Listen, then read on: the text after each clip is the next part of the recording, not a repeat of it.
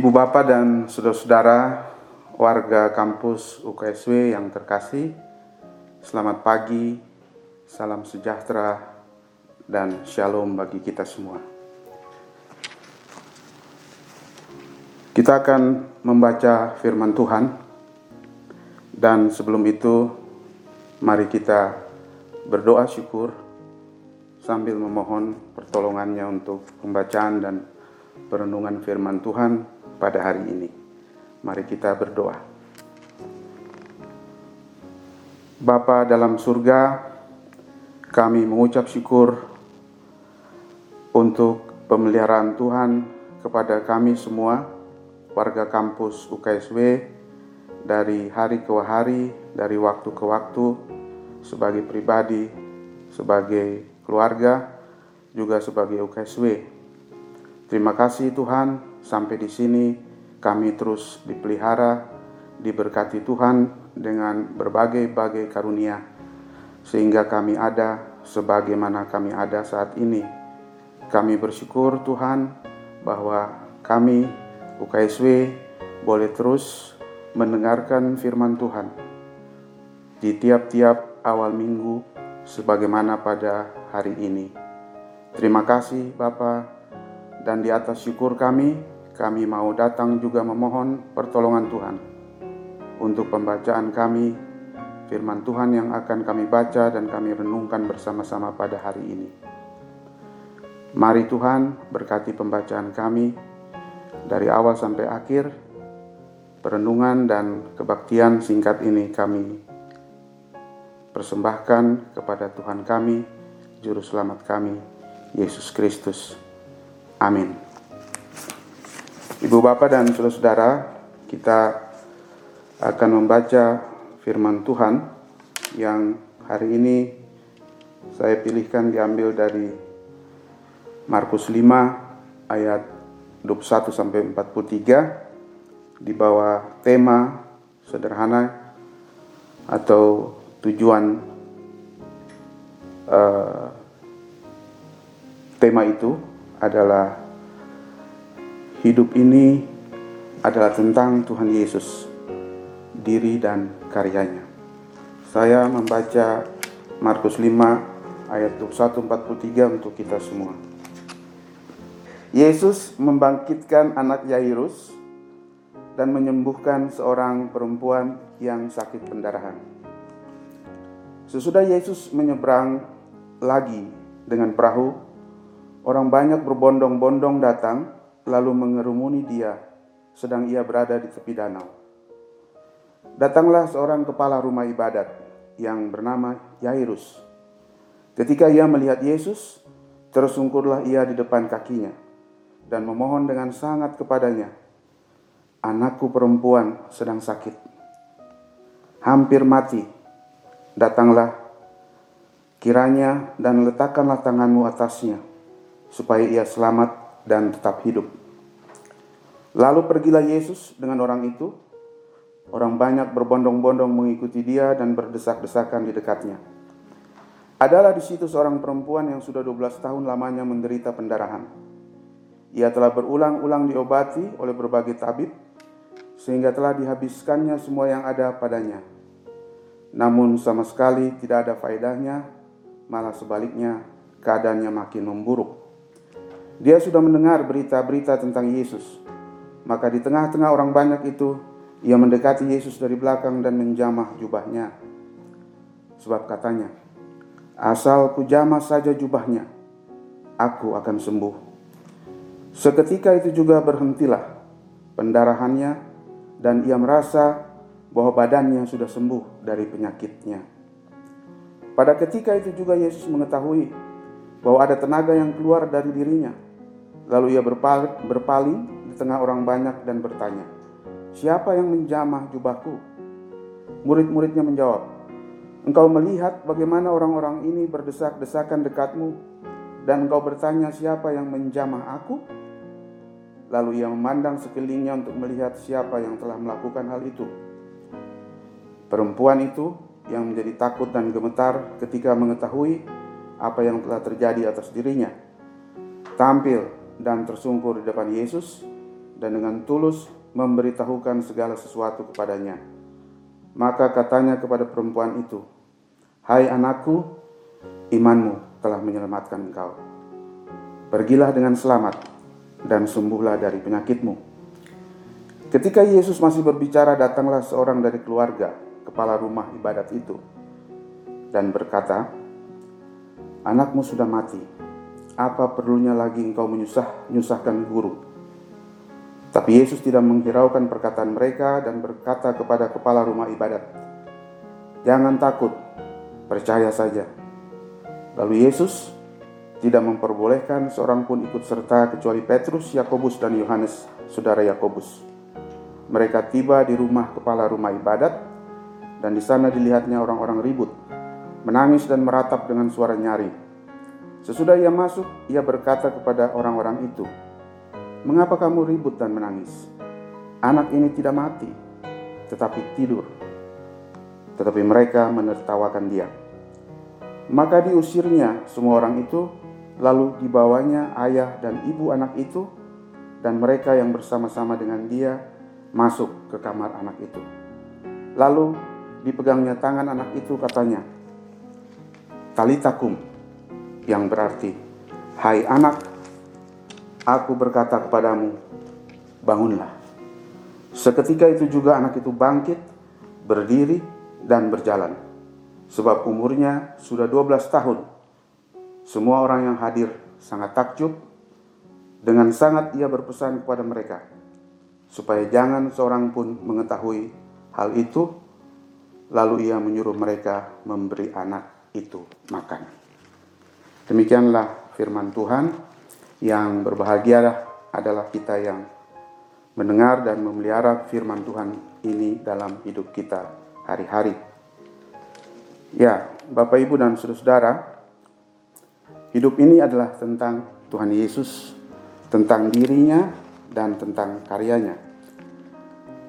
Sembuh atau kesembuhan dan hal yang berkaitan dengannya, tabib, dokter, obat, rumah sakit, ilmu, kedokteran, dan sebagainya, tentu merupakan topik yang relevan sepanjang masa, apalagi di masa pandemi ini. Berbagai upaya ditempuh untuk mendapatkan kesembuhan bagi yang sakit dan upaya pencegahan bagi yang sehat. Pertama-tama, konteks besar yang ingin diketengahkan pada kesempatan ini, sebagaimana yang kita ketahui bersama, adalah bahwa sejak manusia jatuh dalam dosa, pada dasarnya umat manusia menjadi budak dosa. Kekuatan dosa demikian masif mempengaruhi seluruh aspek sendi, keberadaan diri dan hidup manusia. Hatinya, pikiran, ucapan dan perbuatannya. Kekuatan dosa membawa manusia ke dalam kehidupan yang penuh kesedihan, kesengsaraan, sakit, dan akhirnya kematian kekal. Pertanyaan besar kita adalah, adakah jalan keluar? Adakah harapan untuk keluar dari dosa yang mengekang kita dengan semua konsekuensinya itu? Lalu Alkitab menjawab pertanyaan itu dan jawabannya adalah ya. Ada jalan keluar, ada pembebasan, ada kelepasan, ada penyelamatan. Ada satu orang, tiada lain selain Yesus Kristus, anak Allah, yang oleh Markus yang memulai kabar baiknya di pasal 1 ayat 1 dengan mengatakan bahwa kitab ini adalah permulaan kabar baik tentang Yesus Kristus, anak Allah. Bahkan seluruh Injil ditulis untuk tujuan tersebut, yaitu mendeklarasikan kepada dunia bahwa satu penyelamat dari dosa telah datang dan dia adalah tiada lain satu-satunya Yesus Kristus, anak Allah. Bahkan Yohanes 20 ayat 31 menyimpulkannya. Tetapi semua yang tercantum di sini telah dicatat supaya kamu percaya bahwa Yesuslah Mesias, anak Allah, dan supaya kamu oleh imanmu memperoleh hidup dalam namanya. Dalam konteks inilah kisah di bawah ini disampaikan.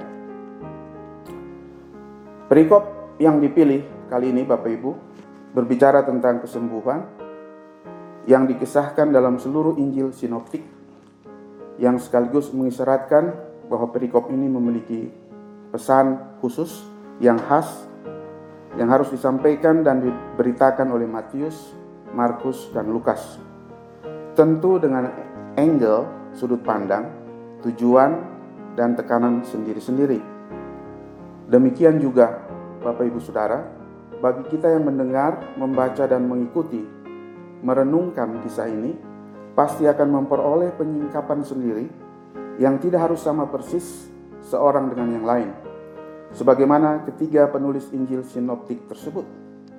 Matius sangat ringkas misalnya, menuliskannya hanya 8 ayat tentang perikop ini. Matius 18 sampai 26. Yang paling detail, lengkap dan panjang adalah Markus 22 ayat Markus 21 sampai 43 yang kita menjadi fokus renungan kita. Sementara Lukas berada di antara keduanya, 16 ayat. Tidak terlalu singkat, juga tidak terlalu panjang atau detail. Lukas 40 56. Kisah Jairus atau tepatnya anak perempuan Jairus dengan perempuan yang menderita pendarahan ini adalah cerita di dalam cerita atau biasa disebut intercalation atau sandwich story dan terdapat banyak kisah penyembuhan dan kebangkitan yang disaksikan dalam Alkitab masing-masing dengan konteks dan pesan sendiri-sendiri. Saudara-saudara, kali ini kita membaca satu cerita penyembuhan penyembuhan dari pendarahan, bleeding, healing, dan bleeding. Di dalam satu kisah kebangkitan dari kematian. Semuanya merupakan satu paket keselamatan yang ada dalam diri dan karya Tuhan Yesus. Mengikuti jalannya kedua kisah penyembuhan dan kebangkitan ini, kita dapat melakukan perbandingan singkat, komparasi antara kedua aktor dalam perikop ini. Siapa mereka dan apa yang mereka lakukan untuk mendapatkan apa yang mereka butuhkan. Perbandingan ini kita perlukan untuk membantu kita memahami lebih baik apa yang ada dalam kisah ini melalui respon Yesus. Kita mulai dari Jairus. Jairus punya nama. Dia seorang tokoh. Dia disegani, punya jabatan, punya kedudukan, punya reputasi, punya status sosial ekonomi, status keagamaan. Dia orang saleh dan sebagainya. Sebab untuk sampai pada posisi kepala rumah ibadat tentu ada kualifikasi, kualifikasi yang harus dia penuhi dan pasti salah satunya adalah kesalehannya. Sebaliknya, perempuan yang berdarah itu tidak memiliki sama sekali semua itu. Dia nobody, bahkan dikatakan unclean, najis. Sesuai hukum seremonial yang ada di kitab imamat, ia dibuang, ia ditolak, ia miskin, ia terisolir, ia tidak punya keluarga, ia tidak punya siapa-siapa. Itulah secara ringkas keberadaan dua aktor tersebut. Lalu apa yang mereka alami? Jairus berhadapan dengan situasi nasib putri tunggalnya yang sekarat, dying, berusia 12 tahun. Yang kemudian dibiarkan diberitakan, yang kemudian diberitakan mati, yang tidak dijelaskan penyakitnya, namun diduga mendadak sakitnya. Sementara the bleeding woman, perempuan yang berdarah itu, berjuang 12 tahun lamanya mencari kesembuhan dengan berulang-ulang ke berbagai tabib untuk diobati.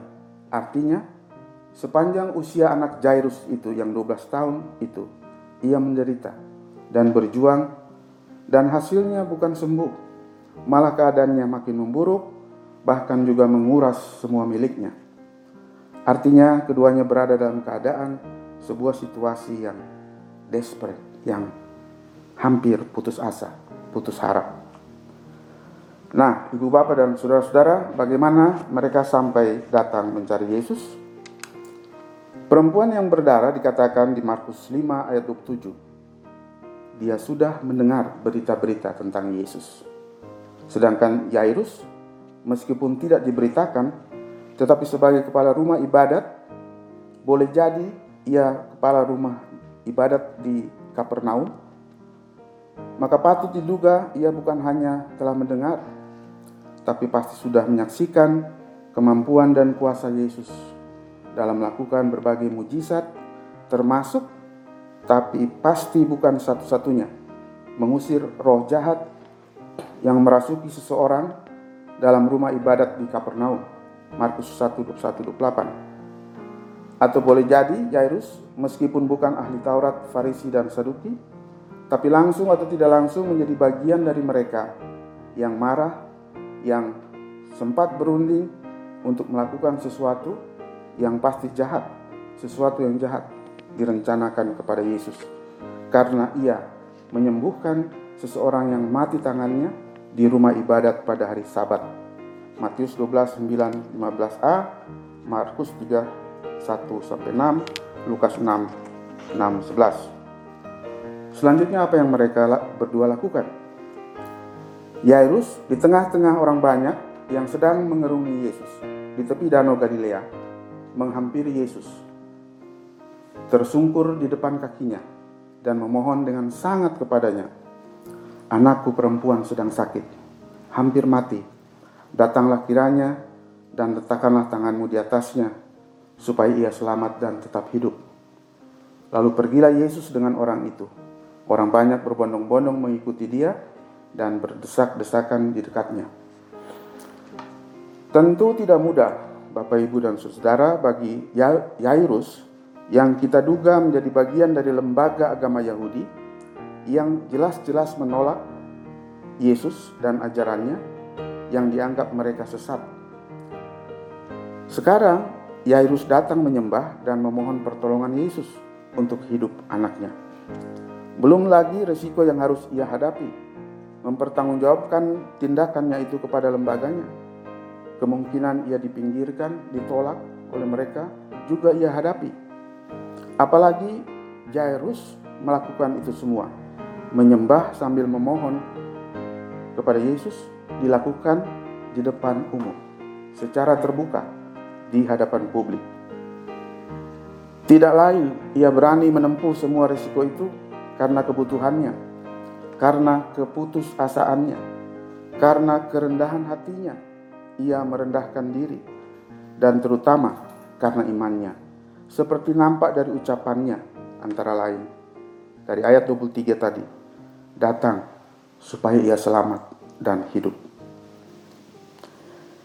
Ia percaya meskipun imannya tidak sebesar perwira Romawi yang justru merasa tidak perlu Yesus ke rumahnya dan menjamah hambanya yang sakit itu, tapi cukup katakan sesuatu dari jauh. Namun iman Ya- Yairus itu cukup untuk menyentuh Yesus yang langsung meresponnya dengan ber- bergerak seketika itu juga. Yesus keluar dari kerumunan orang banyak yang terus mengerumuninya dan menyediakan dirinya untuk melayani kebutuhan Jairus yang dikategorikan sebagai yang sangat mendesak yang taruhannya adalah nyawa anaknya. Nah, Ibu Bapak dan Saudara, sementara Yesus dan orang banyak sedang berjalan menuju rumah Jairus itu, the bleeding woman muncul. Inilah cerita dalam cerita. Mengintercept, memotong iring-iringan Yesus dan Jairus, dan di tengah-tengah orang banyak itu ia mendekati Yesus dari belakang dan menjamah jubahnya. Sebab katanya, asal kujamah saja jubahnya, aku akan sembuh. Tentu tidak mudah bagi perempuan yang berdarah ini mengambil risiko mengingat status ritualnya yang najis. Dalam bahasa sekarang, ia berani melanggar protokol kesehatan atau melanggar ketentu, ketentuan isolasi yang telah ia jalani 12 tahun. Dalam hal ini dengan berjalan ke tengah orang banyak untuk memegang jubah Yesus. Orang najis memegang atau dipegang apa saja, termasuk memegang orang lain, maka objek atau orang yang dipegang atau memegang itu juga menjadi najis. Demikian hukumnya. Tetapi lagi-lagi kebutuhan, kerinduan untuk sembuh yang demikian kuat, yang diletakkan di atas iman percaya, yang tumbuh dari pendengarannya tentang Yesus dan kuasanya, membawanya, membawa perempuan itu, akhirnya mampu merumuskan sendiri pernyataan imannya kepada Yesus. Yang kemudian ia deklarasikan, Aku percaya, maka aku berkata-kata. Dan ia kerjakan apa yang ia nyatakan itu, dan ia menerima apa yang diyakininya. Tanpa sebelumnya berbicara kepada Yesus, tanpa memohon, tanpa menyembah Yesus lebih dahulu, sebagaimana Yairus lakukan. Walau pada akhirnya, seperti kita ketahui selanjutnya, perempuan tersebut tersungkur dan berbicara kepada Yesus, kepada orang banyak, menyampaikan semuanya. Apa hasilnya? The bleeding woman seketika itu juga berhentilah pendarahannya dan ia merasa badannya sudah sembuh dari penyakitnya. Di saat itulah Yesus mengetahui bahwa ada tenaga yang keluar dari dirinya. Kemudian dengan caranya, Yesus meminta perempuan itu tampil. Perlihatkan diri dengan bertanya, siapa yang menjamah jubahku? Kemudian tampillah perempuan itu dengan takut dan gemetar dan tersungkur di depan Yesus dan dengan tulus memberitahukan segala sesuatu kepadanya. Maka kata Yesus kepada perempuan itu, "Hai anakku, imanmu telah menyelamatkan engkau. Pergilah dengan selamat dan sembuhlah dari penyakitmu." Jairus juga akhirnya mendapatkan putrinya kembali, meskipun juga sempat diinterap di tengah jalan oleh kabar buruk dari rumahnya bahwa anaknya sudah mati. Tapi Yesus tidak menghiraukan kabar itu dan berkata kepada Jairus, "Jangan takut, percaya saja." Bahkan sesudah tiba di rumah, suara ejekan tidak percaya juga terdengar dari orang-orang ribut yang menangis dan meratap ketika Yesus berkata, "Anak ini tidak mati, tapi tidur." Lalu Yesus Yesus mengusir orang-orang itu dan mengajak murid-murid ring pertamanya, Petrus, Yakobus, dan Yohanes, masuk ke kamar anak itu bersama kedua orang tuanya Lalu dipegang tangan anak itu dan katanya, Talitakum yang berarti hai anak, aku berkata kepadamu, bangunlah. Seketika itu juga anak itu bangkit dan berdiri dan berjalan. Dengan, dengan sangat Yesus berpesan kemudian kepada mereka, supaya jangan seorang pun mengetahui hal itu. Nah, Bapak Ibu dan saudara-saudara, terdapat banyak hal yang bisa kita rangkum sebagai pelajaran bagi kita semua lewat perikop ini. Yang pertama, iman the bleeding woman menyembuhkan dirinya sendiri. Sedangkan iman Jairus sebagai ayah menyelamatkan anak perempuannya. Dalam mendemonstrasikan iman itu memang ada ujian dan ada tantangan, ada resiko yang dihadapi, ada harga yang harus dibayar, ada kabar buruk yang menginterap keyakinan itu. Namun seperti kata Yesus, jangan takut, percaya saja. Kedua, di sela-sela uraian singkat siapa dan apa yang mereka lakukan dan apa yang mereka peroleh tadi dari Yesus, disingkapkan beberapa hal tentang tokoh utama kita yaitu Yesus. Di mana di perikop sebelumnya, Yesus yang berkuasa atas alam, angin ribut diredakan, Yesus yang berkuasa atas roh jahat, dan di perikop ini diperlihatkan kisah kekuasaannya atas sakit penyakit, bahkan berkuasa atas kematian. Yang menarik adalah setelah berbicara di pasal 5 dan pasal 4 perikop terakhir dengan kekuasaan seperti itu, di pasal 6 Markus menulis, Yesus ditolak di Nazaret karena mereka tidak percaya. Sehingga ia, ia Yesus yang penuh kuasa itu tidak dapat mengadakan satu mujizat pun di sana, kecuali menyembuhkan beberapa orang sakit dengan meletakkan tangan atasnya. Markus 6 ayat 5. Berikutnya, Bapak Ibu, Yesus dapat diakses oleh siapa saja. Tidak soal ia Jairus dengan semua atributnya pun oleh perempuan yang tak bernama itu yang saleh atau yang najis bisa mengakses Yesus. Yang penting percaya kepadanya. Berikut, Yesus juga menyediakan diri untuk melayani kebutuhan pergumulan pribadi orang per orang dan juga bersedia diintrap, diganggu di tengah-tengah orang banyak yang sedang dilayani. Lagi-lagi modalnya cuma satu, percaya. Karena hidup ini adalah hidup karena percaya. 2 Korintus 5 ayat 7. Berikutnya, apa yang diterima oleh the bleeding woman yaitu kesembuhan dan kebangkitan dan yang diterima anak Yairus tentu bukan sesuatu yang gratis.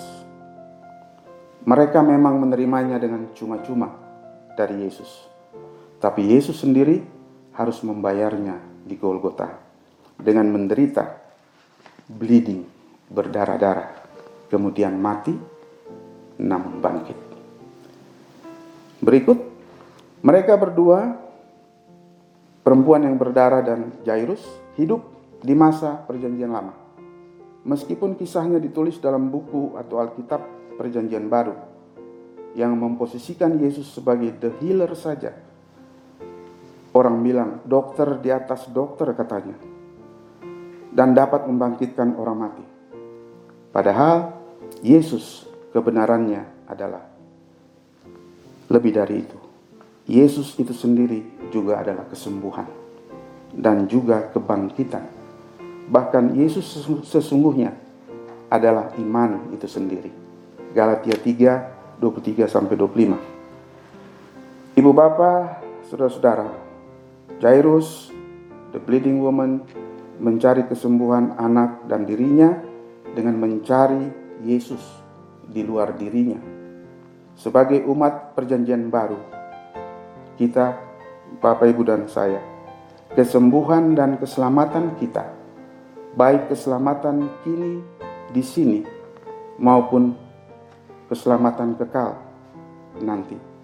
Keselamatan kita seluruhnya sebenarnya ada di dalam kita. Karena roh yang membangkitkan Yesus dari antara orang mati itu ada di dalam kita.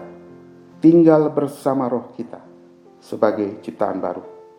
Ibu bapak saudara-saudara, di tengah maraknya pemberitaan kabar buruk tentang keganasan virus COVID-19 dan kabar buruk lainnya yang faktanya memang ada. Bahkan kita melihat atau bahkan kita mengalaminya sendiri yang menginterap aktivitas kehidupan pribadi, keluarga atau ber-UKSW kita. Bahkan juga menginterap perjalanan hidup beberapa di antara kita. Maka marilah kita mengingat bahwa hidup ini bukan tentang COVID atau bukan tentang pergumulan atau masalah apa pun yang kita hadapi. Tapi hidup ini hanya satu, yaitu tentang Yesus.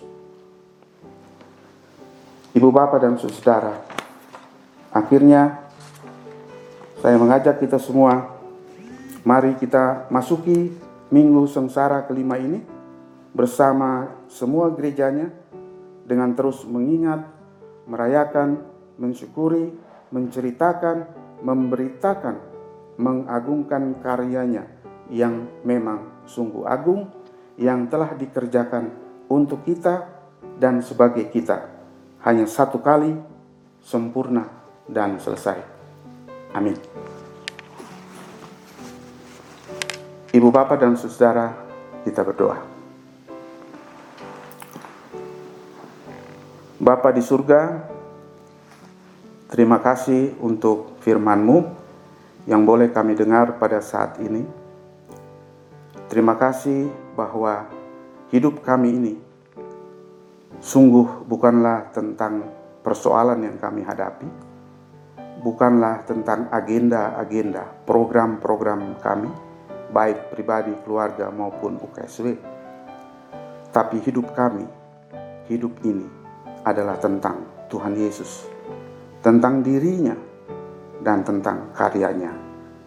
Terima kasih Bapa di surga, biarlah dengan kekuatan itu, dengan keyakinan itu, kami dapat memasuki hari-hari kehidupan kami berdiri di atas karya Tuhan Yesus yang satu kali selesai dan sempurna. Tuhan memberkati kami semua Tuhan memberkati UKSW dengan segenap bagian-bagiannya. Tuhan memberkati pimpinan UKSW, baik Bapak Rektor, Bapak Ibu Pembantu Rektor, para dekan-dekan, para dosen-dosen, bahkan juga pegawai-pegawai pendidikan non-pendidikan. Juga Bapak-Bapak Ibu di yayasan, organ-organ yayasan Tuhan berkati. Demikian juga usaha dan upaya bersama kami dalam khususnya mengusahakan pelayanan UKSW yang lebih baik dan lebih baik dari hari ke hari, menghadirkan tata kelola pelayanan UKSW, termasuk tata kelola keuangan dan perbendaraan yang Tuhan percayakan kepada UKSW untuk dikelola Tuhan memberkati. Tuhan memberkati upaya-upaya yang kami lakukan bersama juga untuk mengatasi ancaman virus COVID-19 ini. Kami percaya semuanya sudah selesai di dalam, oleh, dan untuk Tuhan Yesus. Bagimu puji-pujian, syukur, dan hormat sampai selama-lamanya. Amin. Demikianlah Bapak Ibu dan Saudara, kita akhiri kebaktian singkat kita ini dan mari kita mohon dan terima berkat dari Tuhan. Kasih karunia Tuhan Yesus Kristus, kasih Allah Bapa dalam persekutuan dengan Roh Kudus menyertai saudara-saudara dari sekarang sampai Tuhan Yesus datang kali kedua. Amin.